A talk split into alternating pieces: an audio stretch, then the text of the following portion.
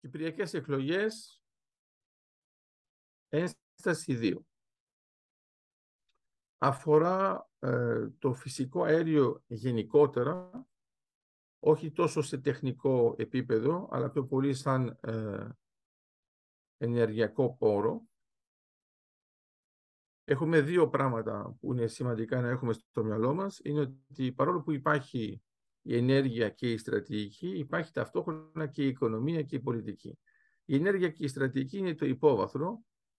Η πολιτική και η οικονομία είναι για μας επιφαινόμενα, τα οποία όμως αγγίζουν τις περισσότερους ανθρώπους γιατί αυτά ακούν πιο πολύ.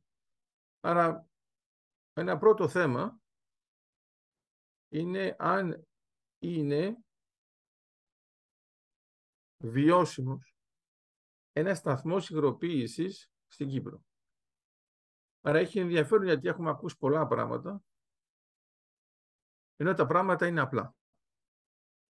Πρώτον, ε, για να υπάρχει ένας σταθμός υγροποίησης σε ένα συγκεκριμένο μέρος, πρέπει να μπορεί να τροφοδοτείται από ποσότητες που να υπαρκούν. Δεύτερον, πρέπει να υπάρχει μία βούληση για να είναι αυτός ο σταθμός το συγκεκριμένο μέρος και να μην είναι σε ένα διπλανό. Άμα είναι σε ένα διπλανό μέρος, ενώ βέβαια άλλη χώρα που είναι πολύ κοντά, μπορεί και να υπάρξει ένα πρόβλημα ανταγωνισμού.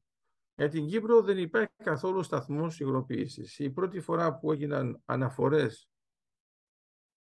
ε, σε αυτό το θέμα, είναι εδώ και χρόνια, πολλοί θεωρούσαν ότι αυτό ήταν εντελώς αδιανόητο, μετά ουτοπικό, τελικά πέρασε στο στάδιο του οράματος Τώρα θα περάσουμε στο στάδιο της υλοποίησης. Άρα αυτό που πρέπει να έχουμε στο μυαλό μας είναι ότι ουσιαστικά από τη στιγμή που άρχισαν την έρευνα οι Αμερικανοί με την ExxonMobil ήδη είχαν πει πότε θα γίνει ο σταθμός. Είχαμε δύο επιλογές, έναν σταθμό ξηρά, έναν πλωτό σταθμό. Τέλος πάντων δεν μπαίνουμε σε αυτές τις λεπτομέρειες. Επιλέχθηκε ο πλωτός. Αυτό στην πραγματικότητα είναι απλώς μια θέση, θα έλεγα, συντηρητική. Δηλαδή, επιλέχθηκε ο πλωτός γιατί δεν πίστεψαν πολύ στο σταθμό ξηράς. Άμα όμως το καταλάβουμε σε πραγματική ε, εικόνα τι έγινε, πρέπει να δούμε και τι γίνεται και με τις άλλες χώρες. Γιατί βλέπουμε ότι κοντά μας είναι ο Λίβανος, είναι το Ισραήλ, είναι η Αίγυπτος οι σταθμοί υγροποίησης γενικά στον κόσμο ε, δεν είναι χιλιάδες. Ε, συχνά τους μπερδεύουμε με τους σταθμούς αεροποίησης, που είναι ακριβώς το αντίθετο και είναι πολύ πιο εύκολο.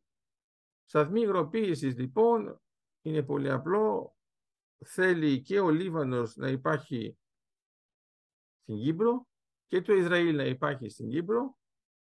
Η Αίγυπτος μπορεί να έχει δικό της αλλά την ενδιαφέρει να υπάρχει αυτή η ύπαρξη και γενικά είναι ένας τρόπος, επειδή η Κύπρος είναι πολύ κοντά στο Σουέζ, να τροφοδοτεί όχι μόνο την Ευρωπαϊκή Ένωση όπως πιστεύουν μερικοί, ε, αλλά να τροφοδοτεί ακόμα και χώρες της Ασίας μέσω του περάσματος και τούτος ή άλλως λειτουργεί ε, και μέσω καραβιών. Είναι ενδιαφέρον να κάνουμε αυτή την επισήμανση γιατί ε, μπορεί και να εξηγεί ας πούμε και τον ρόλο της Κογκάζ μπορεί να εξηγεί επίσης και τον ρόλο της Qatar Petroleum, εφόσον και οι δύο εταιρείες έχουν κάνει κοινοπραξίες, η μία με την Eni και η άλλη με την ExxonMobil.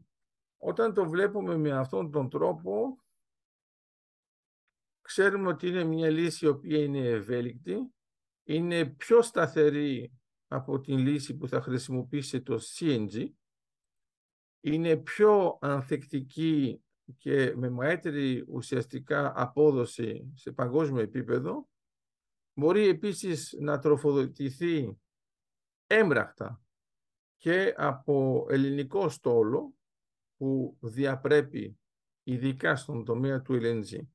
Άρα και εδώ πάλι ε, η καθυστέρηση της ε, έναρξης αυτού του προγράμματος οφείλεται καθαρά σε μια πολιτική βούληση ή θα έλεγα μάλλον το αντίθετο, σε μια απουσία πολιτικής βούλησης, γιατί δεν υπήρχε μεγάλη εμβέλεια σκέψεις πάνω σε αυτό το θέμα, όλοι θεωρούσαν σε όλο το πολιτικό φάσμα ότι πάνω κάτω είναι κάτι που είναι, ε, δεν θα έλεγα εξωγήινο, αλλά σχεδόν εξωπραγματικό για την Κύπρο, ενώ είναι κάτι που είναι πολύ φυσικό.